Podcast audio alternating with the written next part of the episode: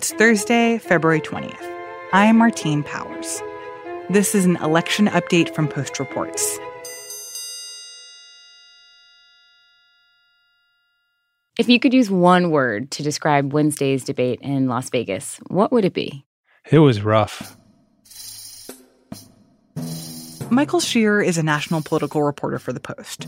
He talked about the debate with our colleague Nicole Ellis. We've gradually watch these things become more and more combative, and this was not gradual at all. This was a whole different level of constant attack and interruption. I'd like to talk about who we're running against. A billionaire who calls women fat broads and horse faced lesbians. And no, I'm not talking about Donald Trump. I'm talking about Mayor Bloomberg. Then I think that turning to someone like Mayor Bloomberg, who thinks he can buy this election, is no better a way to succeed than turning to somebody like Senator Sanders, who wants to burn the House down. Most of the people on that stage are facing the very real prospect that in the next next week or two, their presidential dreams will be over, and they have to do something and move quick. Maybe we should also ask how Mayor Bloomberg in 2004 supported George W. Bush for president. Second to that, they had the 12th richest man in the world suddenly appearing on stage next to them, and they weren't quite happy about it. I think we need something different than Donald Trump. I don't think you look at Donald Trump and say we need someone richer in the White House. Mayor Bloomberg has entered the race a little more than 10 weeks ago, has spent $340 million on advertising since then. It's probably a larger number now. To put that in context, that's as much money as Barack Obama spent in his entire 2012 reelection campaign on advertising. And he's done it all in a way that has been incredibly controlled. He has not made himself vulnerable in any way.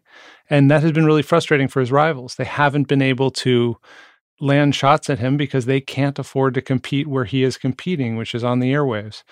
So Mayor Mike Bloomberg was on stage and under assault almost all night on a wide range of issues from his handling of sexual harassment claims at his company to body jokes he's allegedly told in the past to his approach to stop and frisk policing which targeted black and latino youth in New York City for years to his enormous wealth, which is really unprecedented for a politician on a national stage. I want to kind of start with his responses to each sort of criticism that he got. For example, his treatment of women and NDAs. He has gotten some number of women, dozens, who knows, to sign non disclosure agreements, both for sexual harassment and for gender discrimination in the workplace.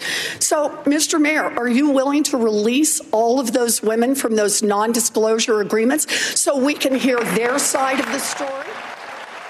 You hear Senator Warren press him about non disclosure agreements and wanting to know more about his track record. And she also argues that it's not just a question of his moral character. This is also a question about electability.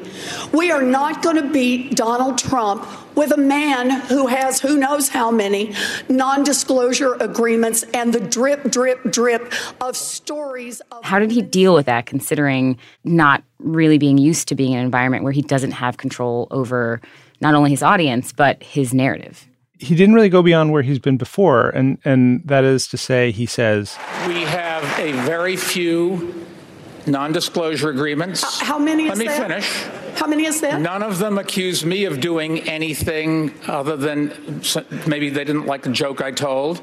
And let me just put, and let me put there's a be, agreements between two parties that wanted to keep it quiet, and that's up to them. They signed those agreements, so, and we'll live with it. So NDAs, which are contracts that are signed often under duress. I mean, the, the idea of an NDA is you're going to get a financial settlement, usually with a much wealthier organization. In this case, his company and they're going to give you money for something that happened without admitting guilt. And in exchange, you are going to promise not to talk about whatever this thing was that happened. That's not how it works. The way it works is they say, look, this is what you did to me. And the mayor comes along and his attorney said, I will give you this amount of money if you promise you'll never say anything. That's how it works. Mayor Bloomberg, final word to you.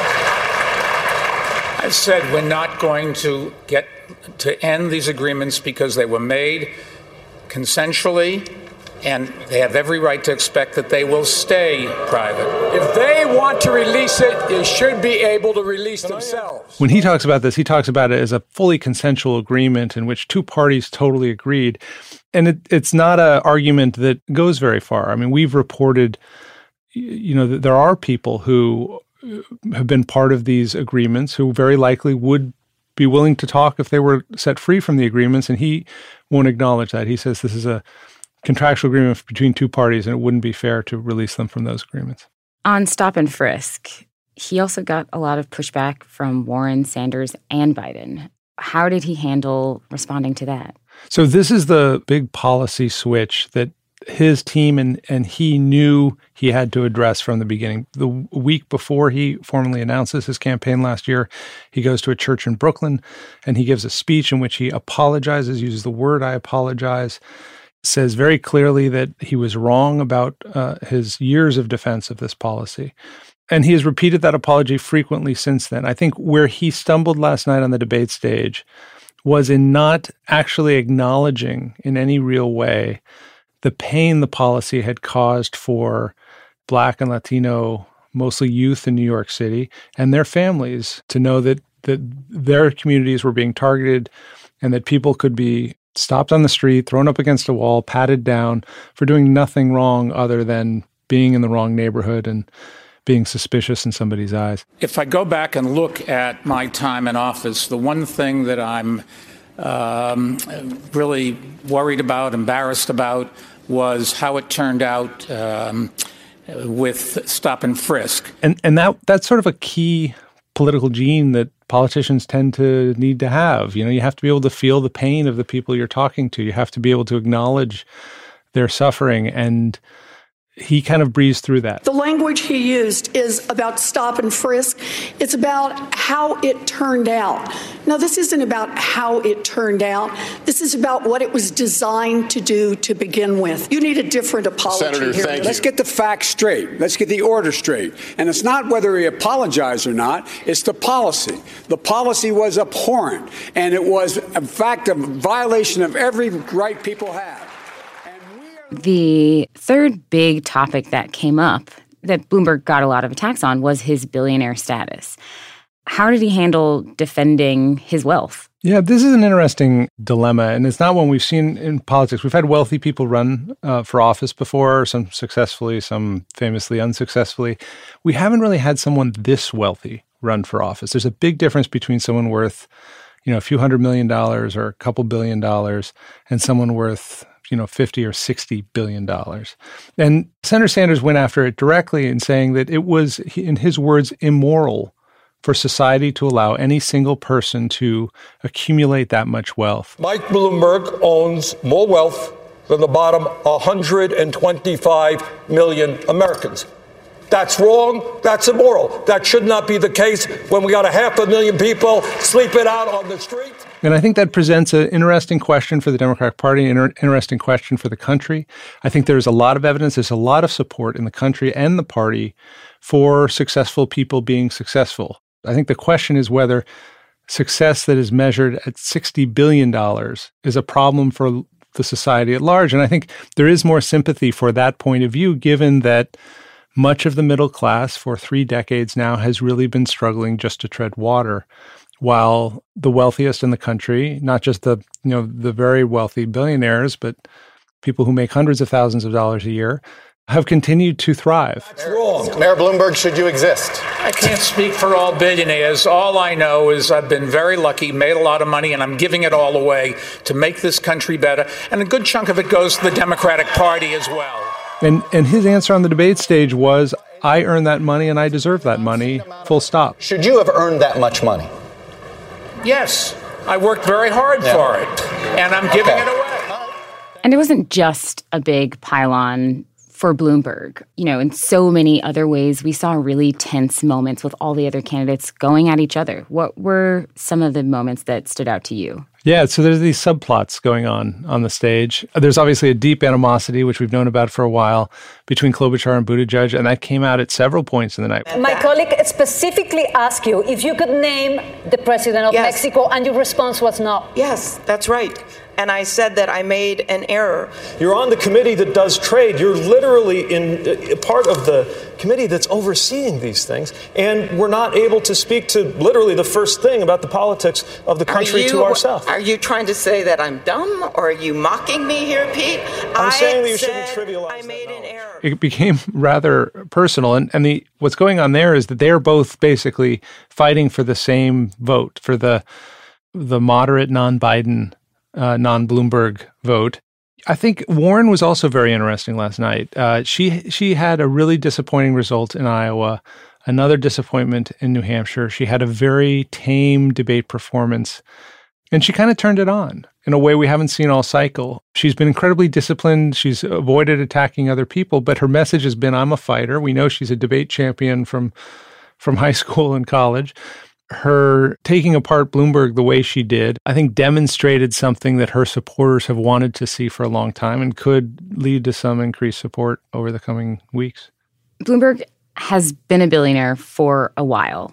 Stop and frisk has been criticized for a very long time as well. And the criticism of how he's spoken to women and the awareness of these non disclosure agreements are also not new. On the one hand, this is his first debate, but on the other hand, he and his campaign saw these attacks coming. How could he not be prepared? Well, his campaign, I think, is prepared for all of this. He is not prepared as a performer, or, you know, it may not be a question of performance. He may not be personally prepared to show emotion or admit fault or demonstrate empathy.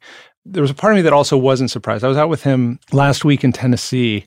Uh, and he's been campaigning pretty aggressively. He he travels the country almost every day. He gives two or three events sometimes. He's meeting crowds of you know hundreds, if not over a thousand, at some of these events. But what's notable about them is that unlike the other candidates who have who've sort of grown into improvisational actors who can communicate their message in, in the moment in any scenario.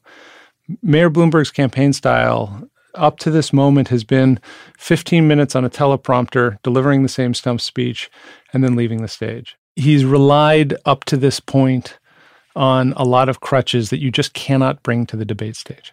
Do you think any of this will really matter considering he's he's not really an option for Nevada voters or for South Carolina voters, for that matter? I think it does matter uh, for a couple of reasons. One, he needs to keep climbing. He can't just keep the support he has. The stakes are enormously high right now, and he still has to make the sale with a lot of people who have not yet bought into the Bloomberg idea. That's one reason. And the second reason is I think it this all undercuts the message of those ads. And even if more people see the ads than hear about the debate or watch the debate or read new news coverage of the debate, it still will seep into the system.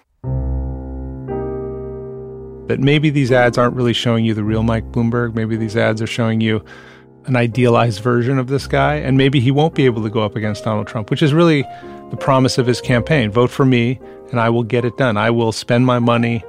I will uh, figure out a way of beating Trump and running this country better.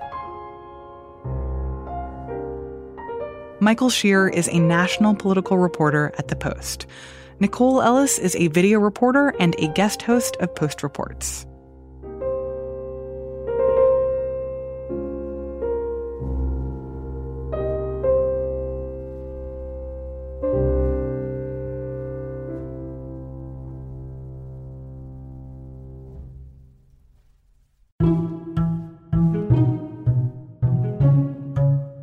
That's it for this segment of Post Reports. Full episodes of our show come out every weekday afternoon. You can subscribe at postreports.com or wherever you get your podcasts. I'm Martine Powers. Thanks for listening.